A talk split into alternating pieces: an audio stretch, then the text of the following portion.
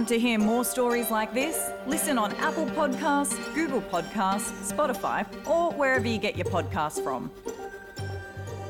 ఆస్ట్రేలియాలో నిత్యావసర ధరలు బాగా పెరుగుతూ ఉండటంతో ప్రభుత్వం ప్రజలపై ధరల భారం తగ్గించటానికి ప్రత్యామ్నాయ మార్గాలను అన్వేషిస్తోంది ప్రజలపై ధరల భారం పెరుగుతూ ఉండటంతో ఆహార పదార్థాలు కిరాణా సరుకుల పంపిణీలో కోడ్ ఆఫ్ కండక్ట్ నియమావళిని పరిశీలిస్తోంది సూపర్ మార్కెట్లు మరియు సరఫరాదారుల మధ్య పరస్పర సంబంధాల గురించి ఈ కోడ్ ఆఫ్ కండక్ట్ తెలుపుతుంది. ఇక రిపోర్ట్స్లోకి వెళ్ళే ముందు నా పేరు సంధ్యావేదూరి తప్పకుండా ఎస్పీఎస్ ఆడియో యాప్ ద్వారా అన్ని ఎస్పీఎస్ తెలుగు పాడ్కాస్ట్లను వినండి. ఆస్ట్రేలియన్లకు అతిపెద్ద సమస్య ఇప్పుడు పెరుగుతున్న కాస్ట్ ఆఫ్ లివింగ్. కిరాణా ధరలు ఆకాశాన్ని అంటుతుండడంతో ఆర్థిక పరిస్థితిని చక్కదిద్దే అన్ని మార్గాలను ప్రభుత్వం అన్వేషిస్తోంది. అసలైన సమస్య ఏంటంటే ఆహారం మరియు కిరాణా సరుకుల కోడ్ ఆఫ్ కండక్ట్. రెండు వేల పదిహేనులో మొదటిసారిగా ఇది ప్రవేశపెట్టబడింది.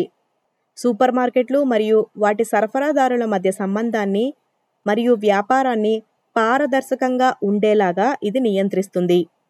ఇప్పుడు పెరుగుతున్న నిత్యావసర ధరల వల్ల దీన్ని పునః పరిశీలిస్తున్నారు డాక్టర్ క్రెయిగ్ ఎమర్సన్ అనే ఆర్థికవేత్త ఈ నియమావళిని పరిశీలించే బృందానికి నాయకత్వం వహిస్తున్నారు ఆయన మాట్లాడుతూ ఇది వినియోగదారుల ఖర్చులను మెరుగుపరచడంలో ఎంతో ప్రభావం చూపిస్తుందని తెలిపారు what we are looking for, not only in this review of the Code of Conduct, but in other initiatives that the government has announced, as to whether more competition can be introduced in the grocery sector. So, in the end, competition is the key. This forms part of a broader approach which looks at whether there are ways of getting more competition into the supermarket industry in Australia. Code of conduct అనేది మారుతూ వస్తుందని doctor Emerson చెబుతున్నారు There's only since 2020 been five disputes recorded under the Code of Conduct.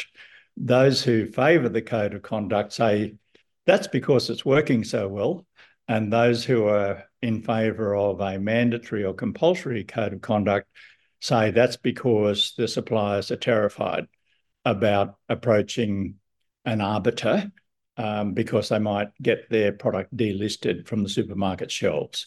And so we've got to sort through that to find out the truth. ఈ code of conduct తప్పనిసరిగా అవసరమని జాతీయ రైతుల సమాఖ్య అధ్యక్షుడు డేవిడ్ జోహింకే చెబుతున్నారు We are calling for it to become a mandatory code, not a voluntary code, purely so that um, there is a, a legal avenue for that engagement to occur. Code of conduct అనేది Australia సరఫరా వ్యవస్థను మెరుగుపరచటంలో కేవలం ఒక భాగం మాత్రమే అని జోహింకే వివరిస్తున్నారు We've got to be very careful that we don't treat this as a silver bullet fix. There's a lot of other things that take the supply chain and to operate efficiently. And we're just saying that we yes, we need to cover off on this issue, but there's a lot more work to be done if we want consumers and farmers to both benefit out of a more productive and efficient system.